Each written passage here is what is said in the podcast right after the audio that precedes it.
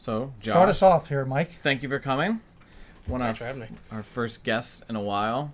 So you are a former, I guess, original of Free the People. Yeah, an old friend and colleague, Josh Withrow, is here with us. Haven't seen him in a while. Glad to have him on board. He's now a crazy tech czar. We're, remind us where you're all working.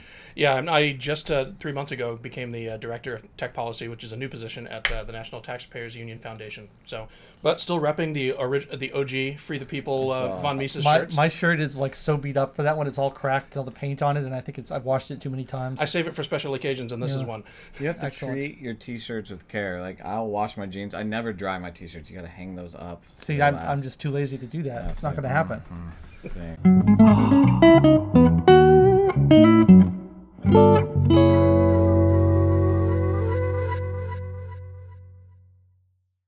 But we wanted to talk about tech policy today, so we thought Josh would be the person, perfect person to talk about tech policy with.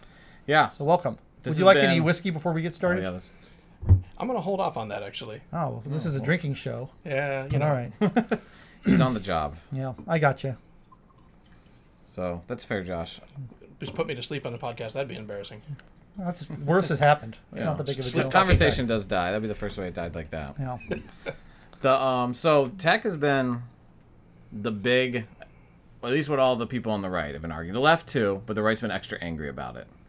Big tech, especially the folks that want to break everything up. But you've been doing a lot of work on this and you're not part of the break up big tech with the right the bureaucrats and the courts side of the house. There's such like a hostility towards big tech right now, which I think is a little bit understandable. But I just wanted to get your perspective on all that. Yeah, as I was going to say, obviously you emphasize uh, the conservatives and the folks on the, on the populists who don't like big tech, but don't underestimate how pissed off the uh, the left is as well in terms of, uh, and, and and it's actually kind of funny because it's led to a bunch of competing policy proposals in Congress and in reg- at, at times in the regulatory agencies that are competing visions, sometimes attacking the same policy problem from exactly the opposite angle.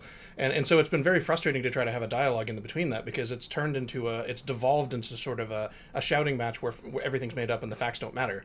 Uh, and, you know, probably one of the best examples of this is Section 230 of the Communications Decency Act, which I think has become a buzzword at this point. I don't think anyone knows what it does, but, you know, the uh, conservatives are, you know, somewhat justly upset with social media companies because of some of the ways that they moderate content and, you know, taking people's accounts down, the president's, other, you know, right wing or libertarian leaning folks. And the left wants them to censor more. Um, and so you literally have laws on either side being like censor more, censor less, and the tech companies are just getting beat on both sides in the middle until they they're throwing up their hands and said, okay, just regulate us and tell us what to do. Yeah, that's the thing that I think is so interesting is that people don't realize is that the tech companies are kind of begging to be regulated at this point to absolve themselves of responsibility and then to like have ways that they can cooperate with the regulations and help write the regulations so that their competitors will be kind of locked out of the market in that regard. What's the main driving force there for the tech company? Do you think it's I just want I want to abdicate responsibility because this is too risky because I'm getting told too much, or do you think that's secondary to I want monopoly power? Which one do you think is the primary driver? You know, it's hard to say. It's hard to say intent. You know, and it's, it's probably different for each each actor. Um, but certainly, I, I feel like, especially Facebook, uh, because they have been kind of the focus of a lot of this sort of free speech issue versus you know fighting disinformation issue. I think they're just tired of it. And the bonus for it, uh, is if these regulations do come down the pike, it probably will immunize them somewhat from from their future competitors and for other people who might take their throne. I don't necessarily think that was their intent to start with in embracing these regulations, but it's you know it, it's as always that's the side effect, right? Is uh, you know regulatory capture keeps competition. Well, yeah, back in the day when we worked at FreedomWorks, we used to work on the internet sales tax issue, and I remember Amazon was one of the big lobbyists for that that law. They wanted the internet sales tax because they could afford to comply with it, whereas more decentralized platforms like eBay would have a lot harder time dealing with it. But remember, initially they were one of the biggest companies against the internet sales tax. Uh, obviously, it pre- kind of helped them out that they, uh, you know, as they were a growing company, that you know one of the things they didn't have to deal with was tax collection. Um, so that was one of the advantages that they got over brick and mortar. And it, the it, it you kind of a, a push me pull you in terms of you know what caused what. But uh, you know, was the fact that leg- legislators were pushing for the internet sales tax what caused them to suddenly build a physical infrastructure of stores in all 50 states, where it didn't, you know, where they didn't care whether they had to collect the tax anyway. Mm-hmm. We won't ever know. It's a it's a counterfactual. But the fact of the matter is, they, you know, when it got obvious that Congress was going to pass this internet sales tax, Amazon built out a bunch of warehouses in all 50 states, and we're like, okay, well, this won't hurt us anymore, so let's tax everybody. Right. And you're starting to see that, by the way, Amazon is doing the exact same thing with the corporate sales tax, where you know they're they're embracing uh, as a compromise, uh, potentially endorsing an increase in the corporate tax rate in order to hopefully forestall some of the democratic tax plans that um, that would hurt them more. Uh, than just a, a straight corporate tax hike rate. So you know, it's not not even just actual specifically tech policy these guys are dealing with, but it just kind of shows like um, yeah, these guys will use the opportunities when they can to tweak policies in ways that advantage them over their competitors, and it's just kind of the natural way they behave if the government gets too involved. Yeah. And then appease the beast almost. It seems like the corporate tax is like, well, let's just give them a little bit and hope they back off for. Yeah, and it's it's the inevitability. It's like okay, they're going to sock us with it anyway. Let's just let's try to endorse the least harmful thing. Um, and you, you know, from I can kind of see it from their perspective. It's not very sympathetic, I think, for a lot of folks uh, that they that they think that way, but it's just pragmatic. Um, Yeah. They're they're trying to make a buck and make a profit and please their shareholders, and that's that's what they do.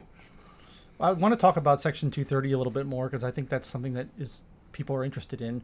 And from my so Section 230 basically allows companies to host, serve as web platforms and host a lot of content and not be legally liable for everything that's posted on their platform. And people want to get rid of it because they say that um, companies like Facebook are not functioning as platforms; they're functioning as publishers, and they're trying to kind of moderate content too much. Like from my perspective, and it's always been the case for me, is I feel like if you got rid of Section 230, you'd see a lot less free speech on the internet, not a lot more, because then everybody would be legal, legally liable for the stuff, anything that is posted on their website. So they're going to be a lot more restrictive on their moderation. Am I wrong about that? No, I think you're entirely correct. And, and the thing that I, the why I laughed when you said, you know, treated like publishers and not like platforms is like if you leave, Section 230 is a very small snippet of law. It doesn't take it doesn't take a law degree or that much time to read. It's, uh, it's actually unusually easy, and uh, it doesn't distinguish between publishers and platforms. Yeah. That distinction that everybody use is not is, is a legal fiction. It does- doesn't apply to this to this case. Um, all it does is it says that if you host content on your platform that you did not create or have a hand in creating, that that you know you're not liable um, for if somebody posts something that someone thinks is defamatory, for example. Right. And so you know, yeah, and it it literally made the economy of of social media and comment boards and Wikipedia and all of these sort of uh, agglomerated third party sites uh, possible because there's just no possible way that any website can actually uh, successfully moderate all of the bad stuff that millions of users are contributing to their site in real time and not miss stuff. And if they were legally liable for every one thing that somebody did that was harmful or abusive or hateful or misinformation, um, yeah, these guys their their incentive would be to take down everything that's even remotely unsafe. It's funny when you watch like the attempts at like automated algorithmic content moderation that Facebook's doing now, and you get these little content warnings on all the posts that don't make any sense and are often just completely wrong. Um, it just shows you like how impossible it is to actually do any kind of large scale content moderation. One of my favorite commentators in the tech policy space is is Mike Masnick, who runs TechDirt, uh, which is an excellent website and blog. If you guys, if for anyone who's unfamiliar with it, he uh, he proposed something that he calls Masnick's impossibility theorem, which basically is It's a great name for a theorem. Yeah, which which is that uh, you know, his, but it's very simple, which is that content moderation is impossible to do well at scale, and it's because language is subjective and expression is Well, subjective. context matters so much, right? Exactly. You know, I mean, an, an AI al- algorithm that is taking down, which you know Facebook relies heavily upon for its website, is always going to miss context, and so you know they're trying to take down legitimate hate speech and like you know Stormfront type, you know, like actual like neo Nazis and their kind of content. Well, guess what? I had a friend get his account uh, locked for for thirty days. Because he posted a World War II fact site that had a picture of Hitler and swastika on it. Well, their algorithm saw swastika and that it was talking about Hitler, and it got caught up in that algorithm and he Yeah, got dinged. it's like erasing history. Like you can't even talk about this stuff from a historical context because if you even mention it, it gets flagged by the algorithm. Did you hear about the the chess channel on YouTube that got pulled down oh, no. Temporarily? It's one of the biggest chess channels on YouTube. It's called a Agadmator, and it's like if you're into chess, it's I highly recommend it. It's an awesome channel. But he's like one of the biggest ones, and I guess he had videos up where he was saying, "Well, black is better here, or white is better here," you know, and they got they got pulled down by because of an algorithm, and it's so stupid because it's chess. You have to talk about black and white when you're talking about chess, and uh, they just the algorithms can't detect the context. So it has to be so broad that to cover so much at a large scale. That we eventually, if it ever went into place, we would just have puppy pictures hmm. perpetually. Pretty Well, much. That's not the worst thing in the world, but yeah. yeah, that's true. I mean, you know, maybe maybe the internet with none of the harmful content and only pictures of cats would be uh, more healthful for some mm-hmm, people, but it mm-hmm. would also be a lot less interesting, wouldn't Yeah. it? Yeah. I mean, I guess someone uh, someone advocating for that would say we'd all go outside and spend time with our neighbors then. So maybe they're you mm-hmm. know Touche. how would we react? But I don't. It would make it very boring. Right. Yeah. And it's you know it it's I think one of the things that too that both conservatives and folks on the left need to have a little bit of perspective on is like you know politics has invaded everything to such an extent, but political speech is only one of the thousands of things that people do on the internet, and yet it's you know it's where things get contentious for uh, to a large extent, and um, you know, a lot of these proposals are coming down trying to regulate you know, neutrality in political speech or trying to get rid of disinformation and all of that kind of stuff. And it's like these these policy changes that you make, like if you were to repeal or to modify Section 230, would affect all internet speech. All because everyone's getting worked up because you know mm. my political candidate got canceled or this this one commentator I liked. Do, do you think these problems? This might be. This is a pretty big question. Just a thought I had. The contention over social media and speech, which is very focused on political speech. Do you think it would go away or naturally diminish if the stakes of the political game were diminished? Like we wouldn't care so much about a giant. If if it didn't matter so much who was president, or there wasn't so much power in Washington D.C., would we just kind of be like, ah, I don't really care that Facebook has a quote unquote monopoly? Yeah, absolutely. I mean, yeah, we wouldn't be spending so much of our time caring about what our neighbor is saying about a policy that affects us or something if the government wasn't involved in enforcing that. Yeah, I mean, I hear so many people when the presidential election comes around being like, if, if our candidate doesn't win, like gay people are going to be put in cages and immigrants are going to be murdered. And it's like, these are really high stakes. I mean, I don't think those things are actually going to happen, but that's what people think is going to happen. And the stakes are so high that, it, of course, people are passionate about it. You can't really blame them for being passionate about it. Yeah, agreed. And then if you do feel that way, you have no sympathy for someone who is censored. You're like, well, they're a hateful Nazi. That's good. And then you have, again, It's okay to punch a Nazi in the face, yeah, right? the, the stakes are risen. Well, it's, it's kind of funny because actually one of the uh, so you know Donald Trump gets pulled off of Twitter and he gets pulled off of Facebook and he goes off and forms his own website, which is basically just a place where he can post his rants and nobody can comment on it. And uh, you know it, that his website has a disclaimer basically saying that uh, hey, um, you know we're not. We're not to be held liable for anybody who posts comments on the site. Right. Uh, he's literally, and actually, uh, the Trump's you know, folks in his circle have invoked seven, Section 230 protections to protect some of the stuff that they're getting, you know, sued for Right. um, by by various states, and so you know it, it just kind of shows there is also a bit of hypocrisy here. Like if Oh, you, you have to call it call it out. I mean, look, you know there are plenty of conservatives who are calling for for content to get canceled. Uh, off offline too. Yes. You know what happens when you know our ostensibly sort of kind of our our sort of side of the spectrum gets charged. Do you think that they're not going to use these uh, you, you know use these powers the same way? Yeah. It's an effective argument too with 230, the, or I think it's effective when they when someone who was against it says it was made in what 1996. It's outdated. Oh, this is when we were playing Oregon Trail, or you know, we're dying of dysentery on Windows 95. like, how do you? I mean, to someone who doesn't know too much about it, they're like, well, that makes sense. The internet's changed. Even Facebook is advertising me on YouTube right now that we need updated internet. In 1995, internet was like the greatest. It was so cool. It was an amazing time. Yeah. Um, It's a It's convincing argument Wild on the surface. Yeah, no, and I and I kind of get it. I, you know, because it is true that very often government regulations do fail to adequately catch up to future technologies, and so I, I acknowledge that that is a problem in a lot of cases.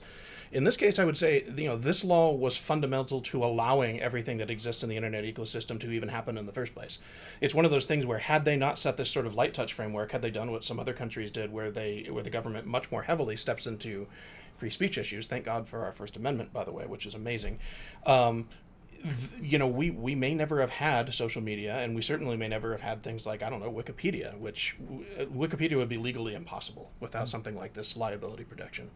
And so, you know, and now, and the funny thing is now, um, people don't realize the history behind this law. The reason why it was passed was because the uh, was because courts had started uh, holding that sites could become liable for, for example, defamation. There was a famous case, uh, Stratton Oakmont, that got ruled in uh, in in New York State, where uh, the the the web host uh, Prodigy uh, had had a message that got posted on its site that um, that was considered defamatory by the company company Stratton Oakmont. And they successfully, uh, you know, got the got courts to rule that you know Prodigy was liable for ho- hosting this defamatory post on their site, and so that is that's why the sponsors of, of what became Section 230, Chris Cox and Ron Wyden, got together and was like, okay, well, the internet will never be able to grow if every single thing that everybody posts can get every host sued. Uh, We, we've got to do something about this. But the flip side of it that I think conservatives tend to forget is the other reason why it was passed as part of the Communications Decency Act of 1996 was conservatives wanted websites to be able to pull more content down. They wanted them to censor more, as it were, because they were concerned about things like pornography and all of the other awful crap that people post on, you know, uh, unvirtuous stuff that people um, post online. They wanted sites to be able to freely pull that down without fear of that moderating decision being a liability for them. And so, like, you know, now kind of on the flip side, they're saying oh, sites are pulling down too much content, but we want them to be able to pull down some harmful content without fear of Yeah. being sued into oblivion. The problem that is- history is lost on people. Yeah. The problem is now they say they're pulling down stuff. They're pulling down the good stuff. They're pulling down right? stuff we like instead like of the it. stuff they like. Yeah, it's not right. okay. So now we have to flip it the other way. You hmm. can't pull it down. It's, it, yeah, it's it's interesting because we keep. I, I feel like we blame the wrong party in a way. Like, all right, so society's values have shifted, and we now we don't like. This seems to be the popular opinion on the internet is your values aren't appreciated there to a Well, point yeah, where you're gonna get stripped there's down. certainly enough hypocrisy to go around. like that, someone was pointing out to me the other day. They're like, "Oh, all Republicans complain about cancel culture, but they're the ones who started it with the like decency commissions and all that kind of stuff," which is sort of true. But I think that the cancel culture we're seeing now on the left is a lot more powerful. Like the right was always pretty impotent about trying to like censor uh, offensive content and things like that. They they tried, but they it was all kind of half-hearted and they never really succeeded. Uh, the left is a lot more successful at that kind of thing. But it's certainly true that the right is as guilty as the left of this historically. They don't do it as much anymore, but all that like trying to censor music and comics and all that stuff, all that came from the right. It's ridiculous.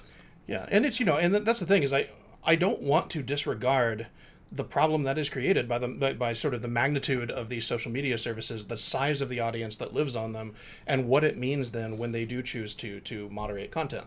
Uh, and it does have an effect sort of on the public dialogue when they won't allow certain posts on about coronavirus to show up on Facebook. Uh, and I, I but I think the threat that people overlook, particularly I think conservatives in this moment in time are, are overlooking, is the only thing more dangerous than uh, sort of the private power that they may have to dictate dictate the narrative that way is if the government steps in and becomes the arbiter of what proper content moderation is.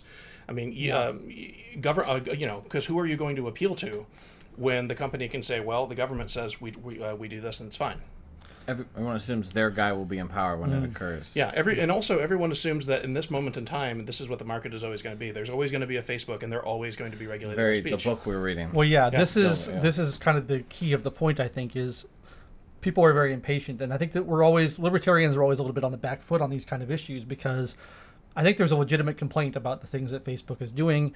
Um, they're kind of suppressing true information that or potentially true information and, and they're being the the fact checkers and the arbiters of truth on a broad scale and that's sort of a problem and I, I agree that that's a problem. But we don't as libertarians we don't really have a satisfying answer to people um, like what do we do about that problem? We always kind of say well let's just wait and it'll solve itself over the next 50 years.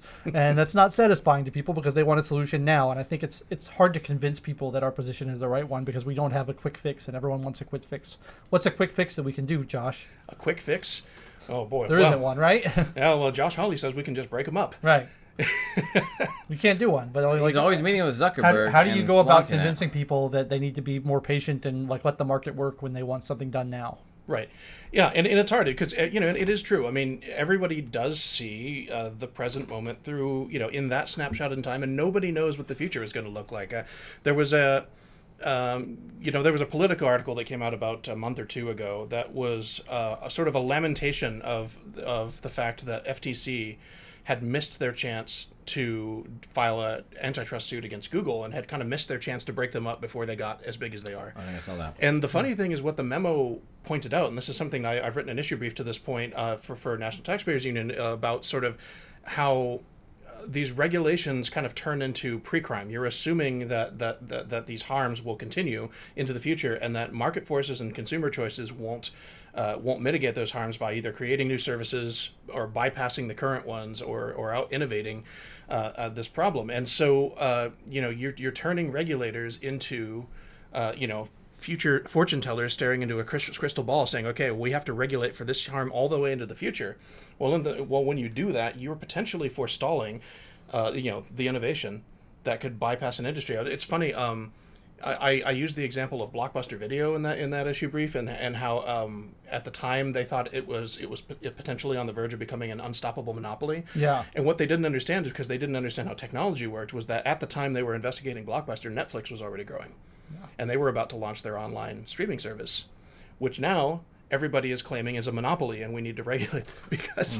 Um, That's that's even more absurd than Blockbuster because there's like 50 different competitors of Netflix. You know? Uh, but about eight years ago, there weren't. It was Yeah. Netflix, and then you know, kind of Hulu uh, off in the corner, Yeah. and everyone said that Yeah. Netflix was going to be impregnable. Nobody was going to be able to approach their market Now, every major network has a streaming service. Right. There's CBS, so I have like CBS to watch the NFL because I don't have cable. yeah, I there's Disney and Plus and Amazon Plus Prime and Hulu, and you get it with your Verizon YouTube package now. Premium. Like, and so that's what I don't think people are getting is like when you're when you're looking at Facebook and we say, okay, we don't like how they're regulating speech and it has a harmful impact on society.